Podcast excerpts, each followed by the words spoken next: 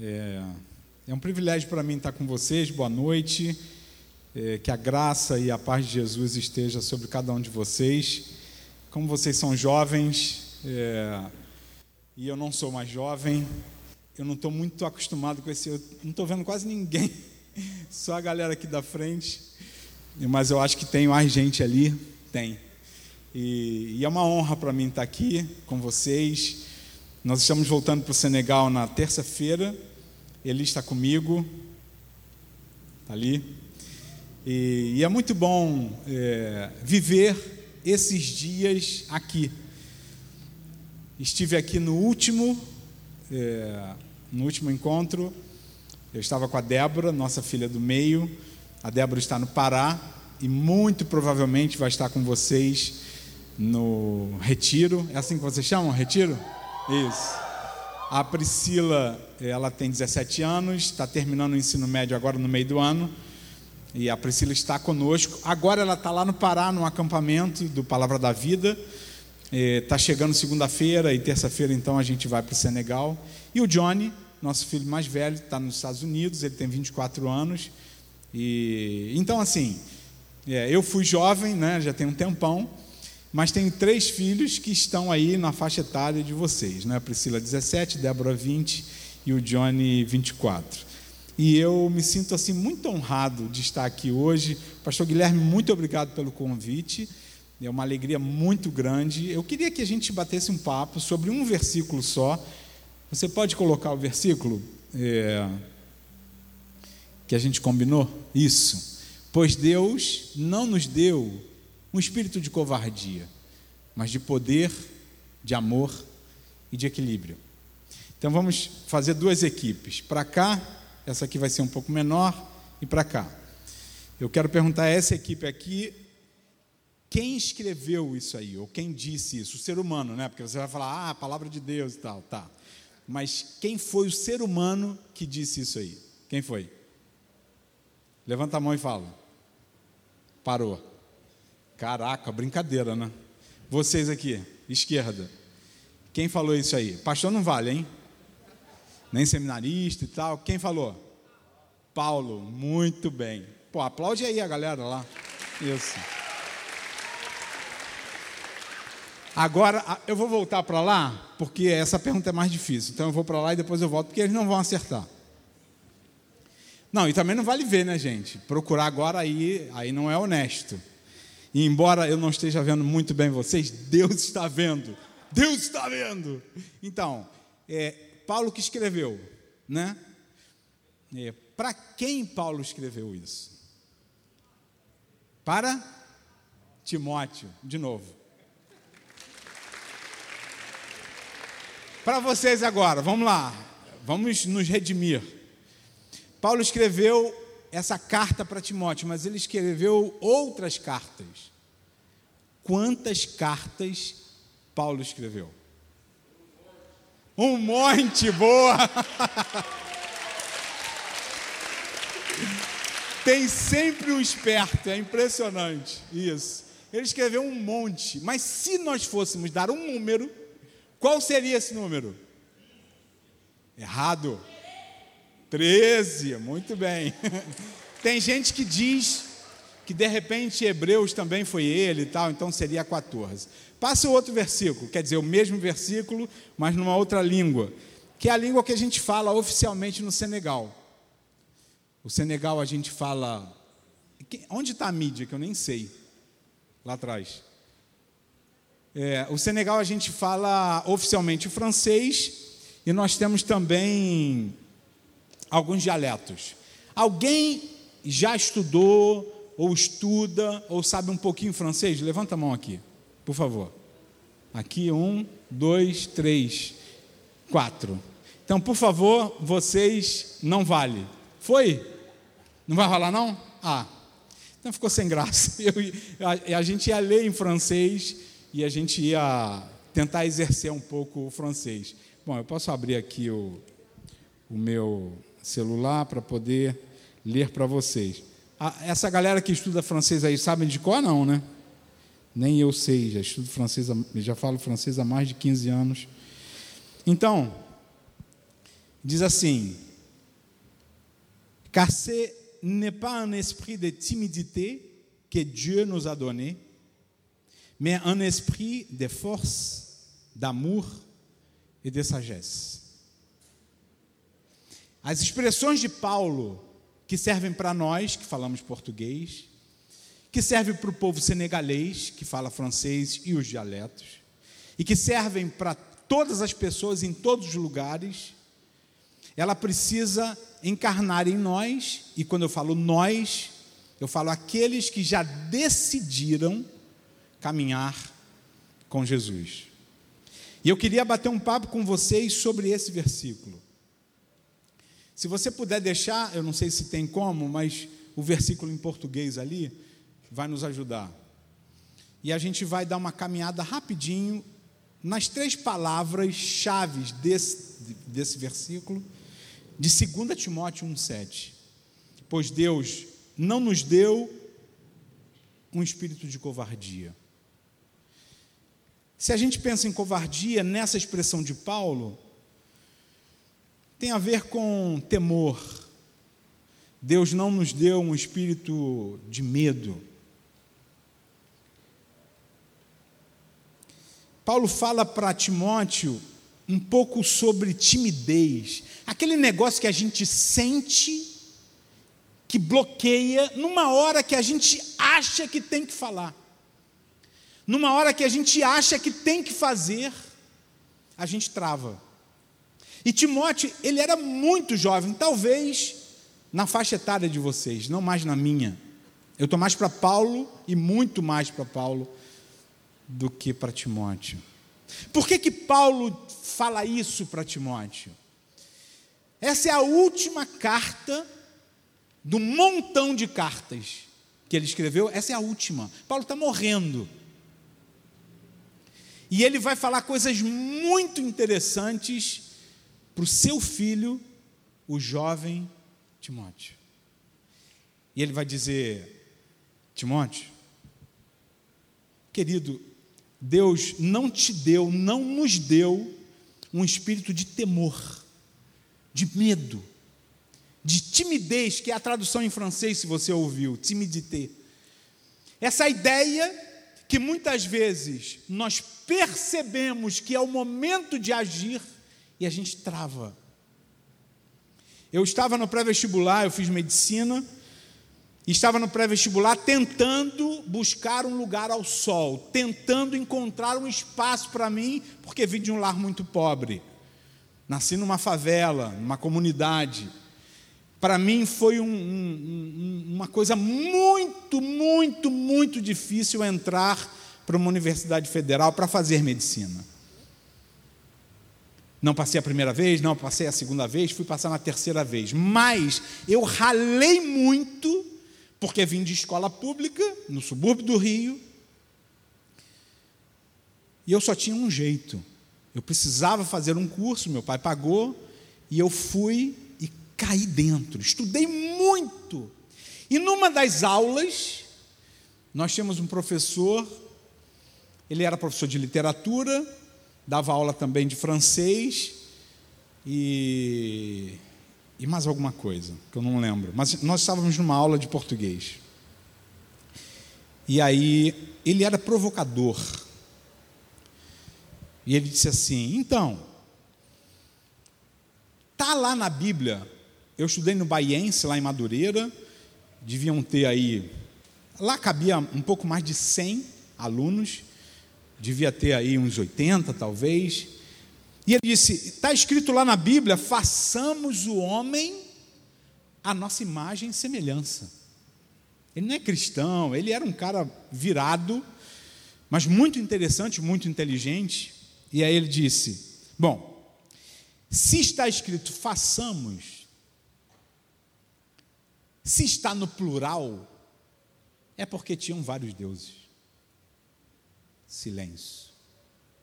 E eu, sentado, né, como vocês estão, pensei, eu sei por que está no plural. E aí ele pergunta: alguém aqui discorda desse meu argumento? Aí pegou para mim, porque eu discordava. E eu sabia, porque já tinha estudado, nessa época eu já caminhava com o Senhor. E aí ele disse: se alguém discorda, e eu discordava. Se alguém discorda, levanta a mão. E para levantar a mão? E um medo de me expor. E um medo de falar: eu discordo. E eu não sabia qual seria a reação dele, ele era muito incisivo. E aí, quando eu leio essa expressão de Paulo para Timóteo, eu me enquadro nisso. Deus não te deu, Humberto, Timóteo, André, Gabriel, Lucas, você que está aqui. Deus não te deu um espírito de covardia, de temor. E nessa hora eu tremi. E é importante dizer isso para você, porque às vezes a gente acha que quando a gente serve a Deus, quando a gente ama a Deus, quando a gente tenta caminhar em sintonia, atento, servindo, orando e vivendo a expressão de Jesus, que venha o teu reino. Eu me preocupo com o que nós estamos dizendo hoje no Brasil, e eu acho que a gente, em alguns momentos, tem saído do trilho da palavra, porque é como se nós tivéssemos respostas para todas as coisas. E isso, por exemplo, em relação ao temor, a essa tendência nossa a recuar, a não encarar, como se isso fosse algo assim extremamente impossível para quem ama a Deus. Não é. Essa tensão de levantar a mão e dizer eu discordo é comum a todos nós. Ninguém é gigante aqui. Entenda isso. Você é ser humano, e um ser humano banhado pela graça de Deus. Então, ainda que você tenha temor, timidez, ainda que você tenha dificuldade, Ele vai te ajudar, como me ajudou, a levantar a mão, com muito medo. E eu levantei a mão, e ele disse: opa, então você discorda do que eu disse. Por quê? O que você diz? Eu disse, provavelmente, gente, com voz trêmula, eu disse, esse façamos é o que a gente chama de trindade, né? Deus Pai, Deus Filho e Deus Espírito Santo. Ele disse: opa, gostei da tua resposta. Você é cristão? Falei assim: sou cristão evangélico. Então, a nossa aula já está acabando e eu queria ter uma conversa com você, rapaz. E eu queria convidar quem quiser, eu vou bater um papo com ele e vocês podem vir. Acabou a aula. Gente, se eu pudesse, eu sumia. O meu temor, assim, foi ao cubo. Eu comecei a tremer e ele veio, e, detalhe, ele era psicólogo também, era porque ele faleceu. E aí, na primeira, aí vieram vários colegas, e a primeira pergunta que ele fez para mim foi: por que você está nervoso? Para já me desestabilizar. Eu já estava completamente desestabilizado. E nós ficamos discutindo durante 2 horas. 2 horas. O início foi tenso, muito tenso para mim. E o Altair tinha um jeito assim muito peculiar de convencer. E nós discutimos, conversamos. E engraçado que as pessoas iam saindo, né? Deve ter ficado chato. E nós nos tornamos amigos.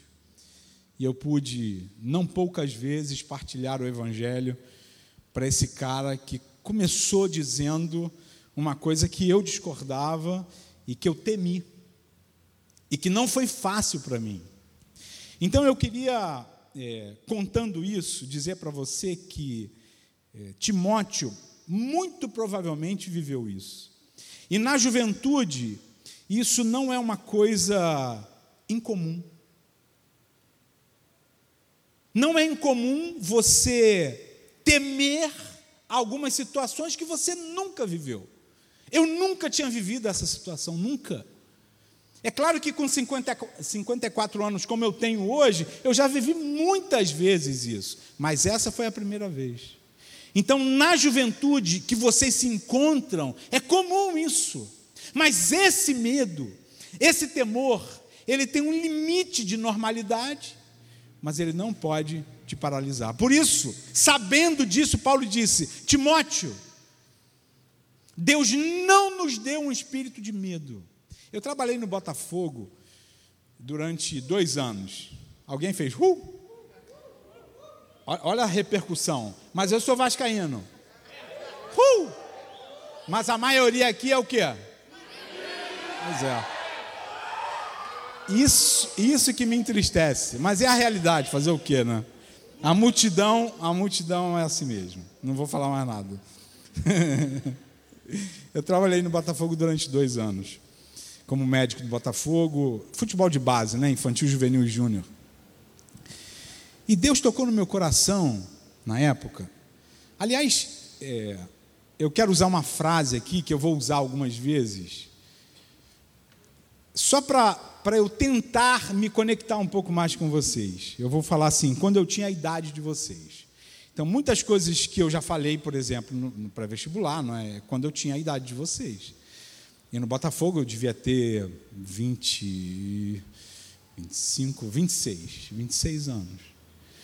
E Deus tocou no meu coração para comprar uma Bíblia e entregar para o presidente do Botafogo, na época, presidente Emil Pinheiro. Eu comprei a Bíblia. Fiz uma dedicatória. E não entreguei. Talvez alguma coisa parecida com o que Paulo estava dizendo para Timóteo para não travar.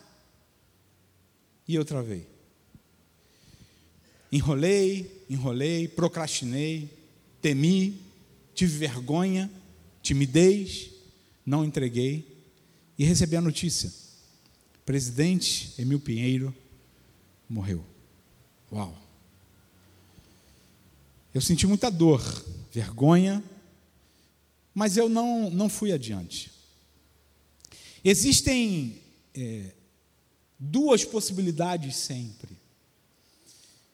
Eu tenho medo e recuo, ou eu tenho medo e encaro. Parto para cima, como fez Moisés. Moisés teve medo quando foi chamado. Relutou. Tentou negociar com Deus. Não, mas a minha voz. Não, eu não estou pronto, não sou eu. Mas ele entendeu e foi. E venceu o medo. Venceu a covardia. O seu substituto, Josué, provavelmente deve ter sido pior do que ele. Porque se você ler o primeiro capítulo de Josué, você vai perceber quantas vezes Deus fala para Josué: não temas. Seja forte, corajoso, porque ele devia estar morrendo de medo de substituir Moisés. Então, palavra de Deus para você hoje, amigo: Deus não te deu um espírito de covardia, de timidez, de medo, de temor, mas entenda que no processo, na caminhada, é normal você ter essa tensão. Você já viveu isso? Assim, você quis partilhar alguma coisa da tua fé com alguém.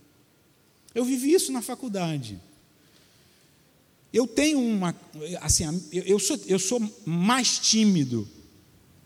Aqui na frente eu não tenho problema. Eu tenho problema quando eu estou sentado com uma pessoa, 2 pessoas que eu não conheço, quando preciso pegar táxi. Eu não sou um cara descolado, não sou evangelista, não falo com todo mundo, assim, em grupo, né? Quando a gente está numa mesa e tal, eu sou um cara mais reservado. Mas eu percebo que aquilo que Deus me deu, Ele me deu para que eu pudesse usar na perspectiva dEle. Eu posso, do jeito que sou, eu me entrego e Deus, Ele vai me usar. Ele vai te usar. Nós não somos supercrentes. Nós não somos gigantes. O que Ele quer de você e de mim sempre é submissão. Porque ainda que eu tema, ainda que eu queira dar um passo para trás, Ele vem e me fortalece. Por isso Paulo disse, Deus não te deu, Timóteo, um espírito de covardia, no entanto, Ele te deu um espírito de poder. E quando a gente pensa em poder, a gente pensa em autoridade. Poder e autoridade lembram um pouco conexão com a fonte, Deus. Nós somos representantes de Deus na terra. Então não é o meu poder, porque às vezes a vontade que dá é isso, é usar o poder para provar algumas coisas. Na faculdade, muitas vezes eu vivi essa situação porque me identifiquei, e às vezes em conversa com os professores, com os colegas, era tenso. Eu lembro de uma matéria chamada microbiologia, que eu escrevi lá, eu escrevi um versículo em cima da prova, fiz a prova e tal, escrevi um versículo, e essa professora, ela era judia, e aí ela, quando vai entregar a prova, disse, por que você escreveu isso aqui? E eu gelei. E ela disse, nunca mais faça isso numa prova. E aí, a gente conversou, mas foi muito tenso para mim. Então, essa tensão de partilhar, essa tensão de abrir a boca, essa tensão de chamar alguém, essa tensão de fazer um gesto que pode ser a resposta, pode ser extremamente negativa. Você não tem isso? Eu tinha e tenho ainda. Aquela ideia assim, caramba, será que não vai pegar mal? Não vai ser esquisito? Eu já médico, formado, ortopedista e tal, com uma clínica lá em Linhares, no norte do Espírito Santo. O Espírito Santo toca no meu coração para dar Bíblia para todos os médicos da cidade.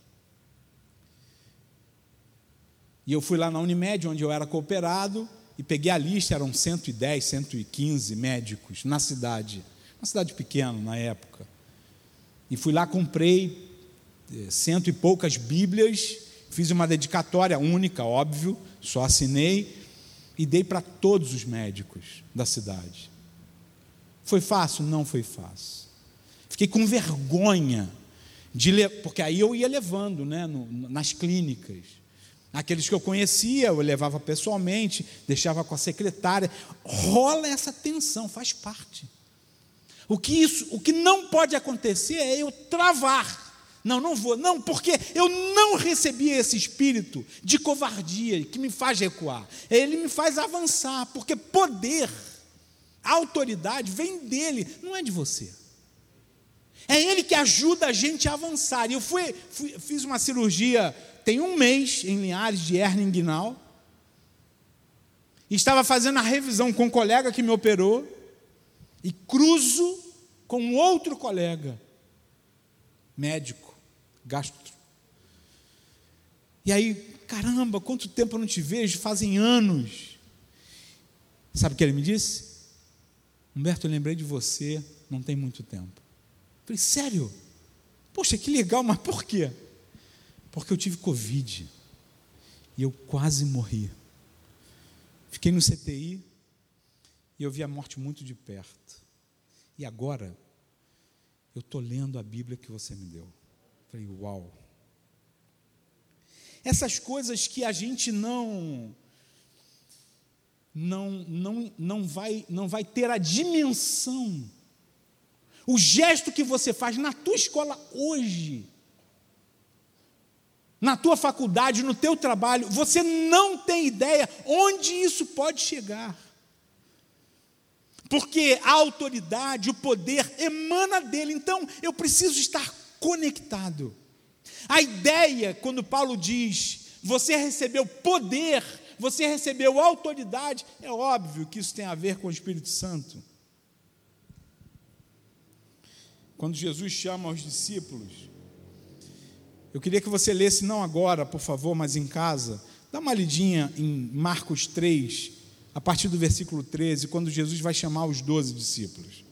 É muito interessante quando Marcos vai escrever que Jesus chama, escolhe os 12 para perto dele, para que eles pudessem caminhar com ele e depois pregar a palavra e expulsar os demônios. As nossas ações, aquilo que nós vamos fazer, começa no quarto, começa na intimidade, começa na busca. Eu não preciso ter 40 anos para amar a Deus com profundidade, Não preciso. Eu posso amar a Deus com 15, com 12, com 17, com 18. Com 15 anos eu decidi seguir a Cristo. Já pertencia a uma igreja batista lá em Marechal Hermes. Mas com 15 anos eu fechei com ele.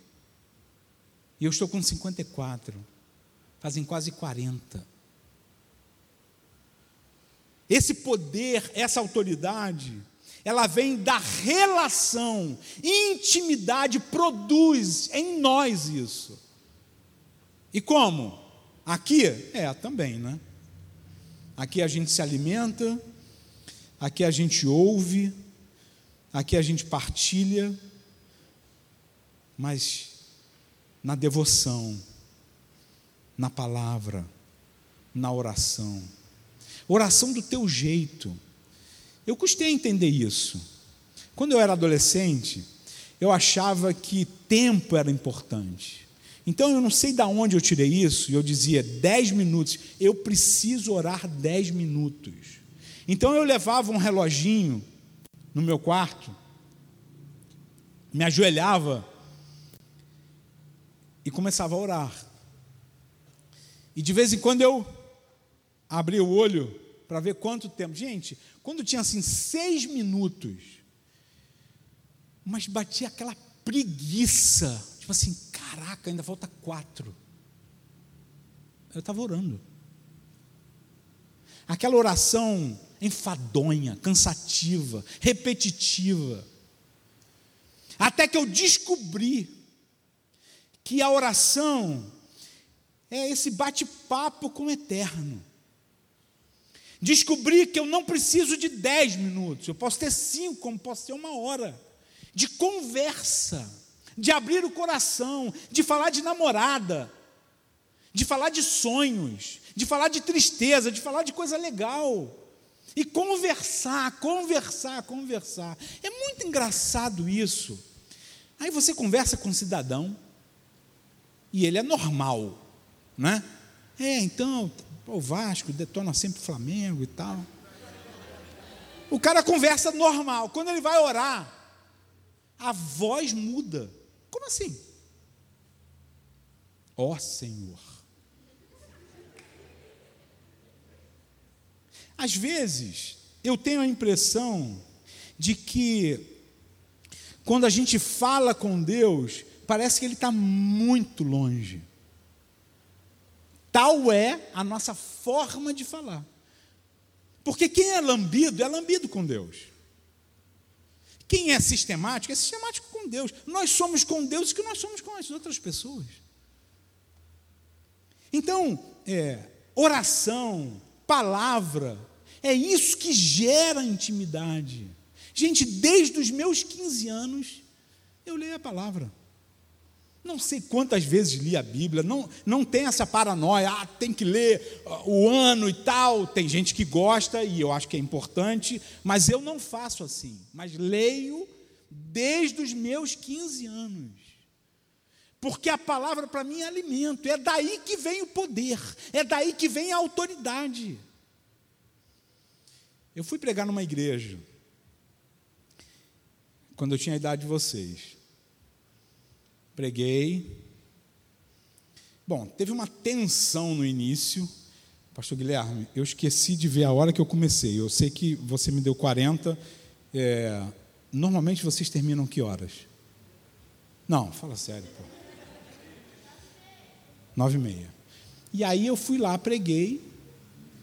Antes, perdão. O pastor encontrou comigo, eu estava com uma camisa manga curta. Era um culto jovem. E aí ele me olha de cima e embaixo e fala assim: aqui tu não prega assim não. Eu falei assim: desculpa, mas quem me convidou não me falou nada. E aí vai, não vai, e eu perguntei, não, eu posso ir embora, não tem problema e tal, ou eu fico sentado. No final das contas ele deixou. Preguei, terminou a mensagem, me sentei.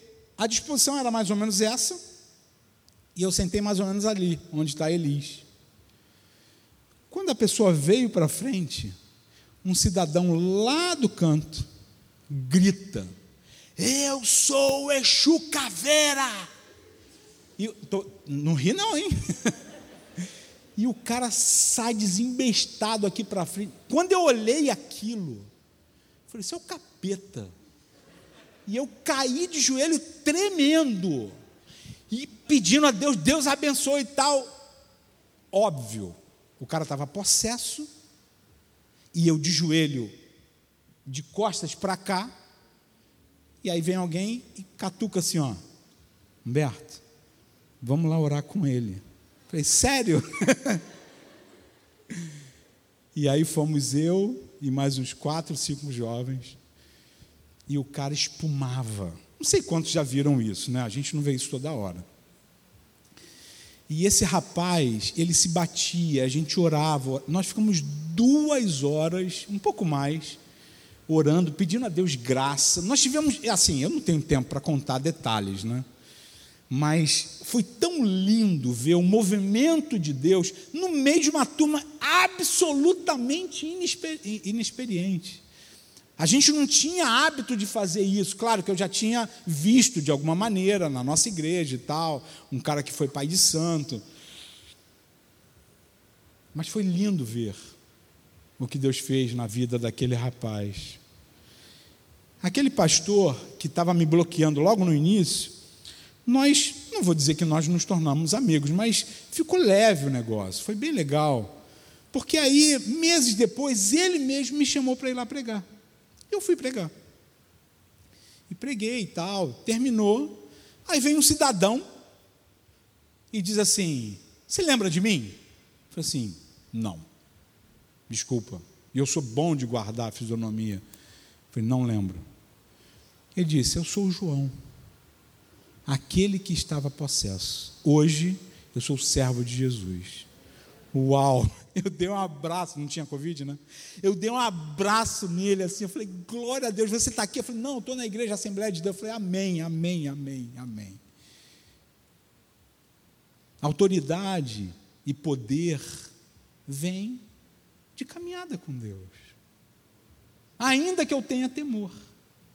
A terceira palavra desse versículo que está lá é amor.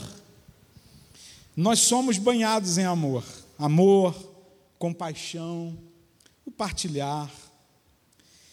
Lembra de uma coisa sempre: Jesus ensinou que nós devemos amar a Deus e as pessoas. Eu gosto da imagem da cruz por isso, porque a cruz, na minha concepção, para além de tudo aquilo que ela representa, ela sempre me dá essa imagem de conexão com o céu, de conexão com Deus e de conexão com pessoas. O amor a Deus desemboca nas pessoas. Não esqueça disso. Quem ama a Deus ama a gente. Não tem como amar a Deus no quarto o tempo inteiro e ser uma pessoa azeda, hipócrita, que não ama pai, que não ama irmão, que não faz nenhum gesto de amor e na hora do louvor está lá. e é membro da igreja, e participa, mas não ama o outro, não é compatível. Cristianismo é para cima e para os lados, não esqueça disso, por favor. Sempre, sempre, quem enxerga Deus, enxerga pessoas, sempre. E por isso Paulo disse, nós recebemos, não foi covardia, mas um espírito de amor. Gente, nós precisamos amar as pessoas. Gestos, atitudes. Nós éramos muito jovens, como vocês, lá em Marechal Hermes, e a gente decidiu pegar o mendigo.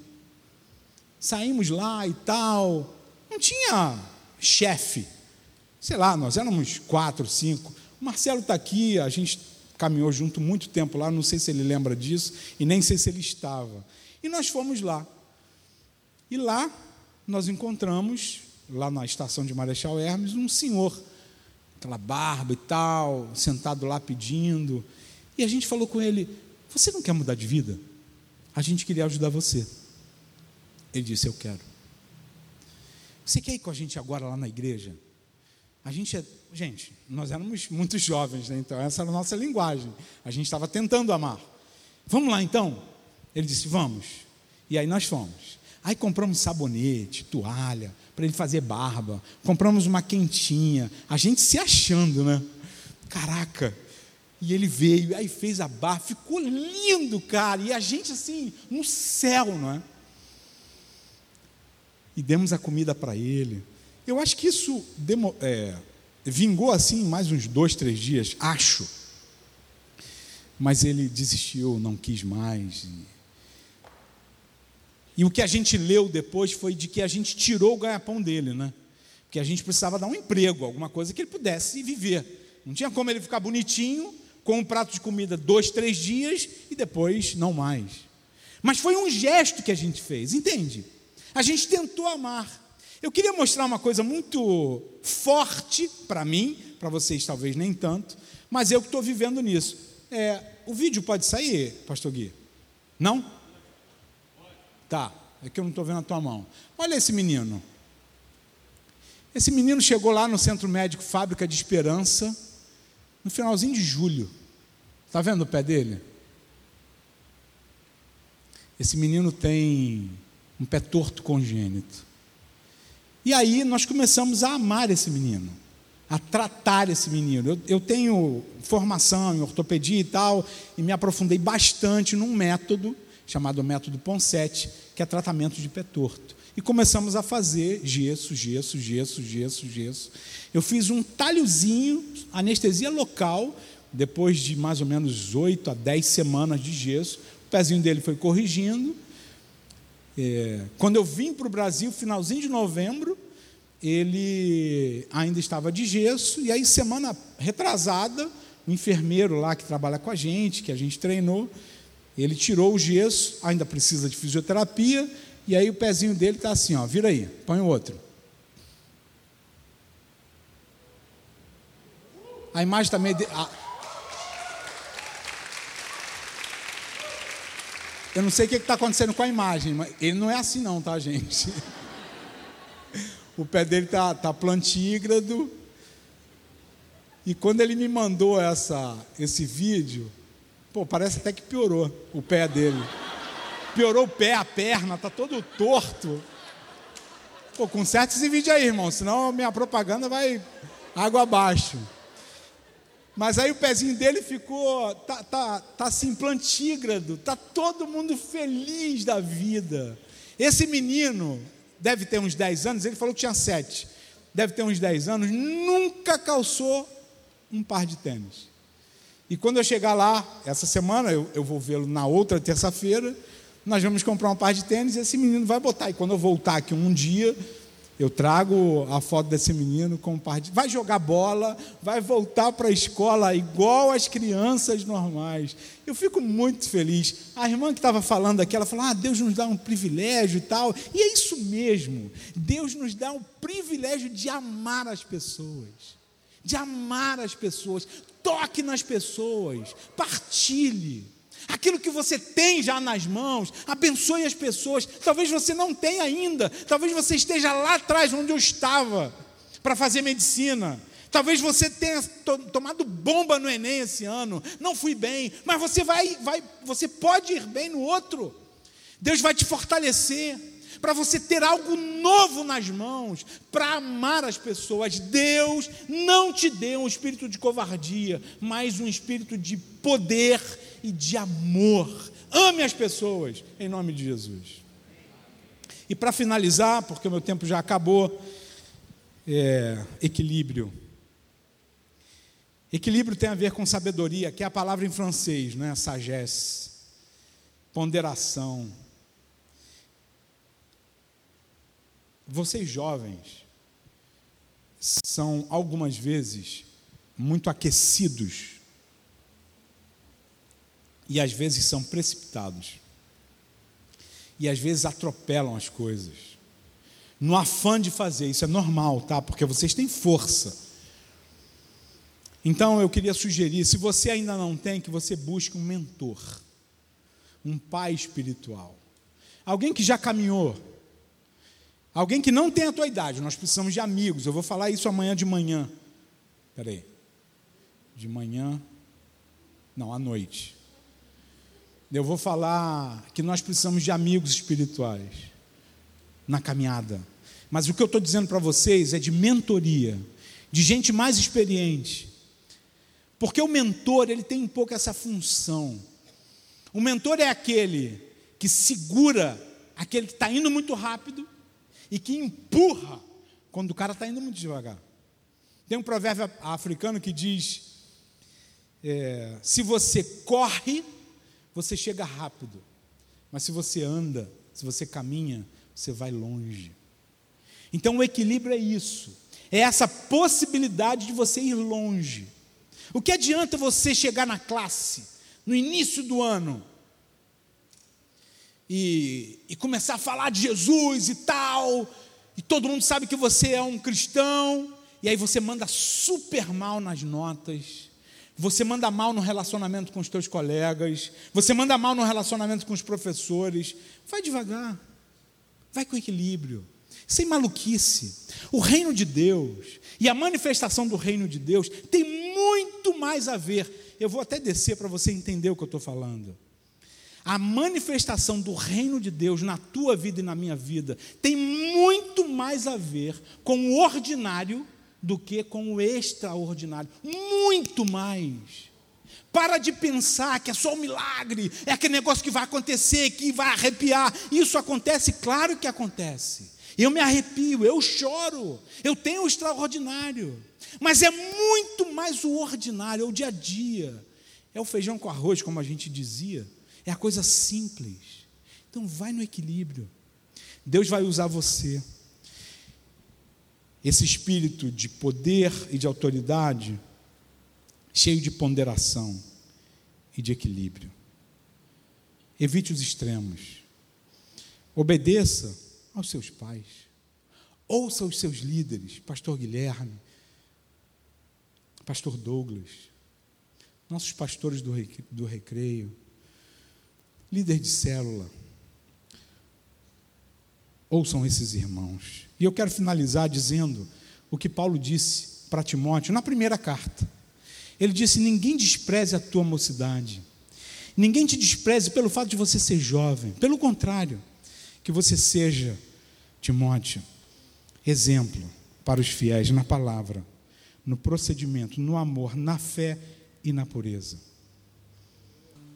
Eu quero desafiar você agora, se você deseja viver para Deus completamente. Se você já está tentando, se você já está aí vivendo e tal, vai em frente. Esse apelo não é para você. Se você já está nisso, dá um glória e vai. Mas talvez uma, esteja aqui hoje e precisa de fechar a conta e falar: Senhor, a partir de hoje eu quero te seguir com intensidade. Entendi que o Senhor não me deu um espírito de covardia, mas de poder, de amor e de moderação, de equilíbrio, e eu quero te servir. Eu queria desafiar você, se você quer se entregar completamente, você que é um adolescente, jovem, você que está aqui hoje, sai do teu lugar, vem aqui, eu queria orar por você, e eu passo já a palavra para o pastor Guilherme, em nome de Jesus.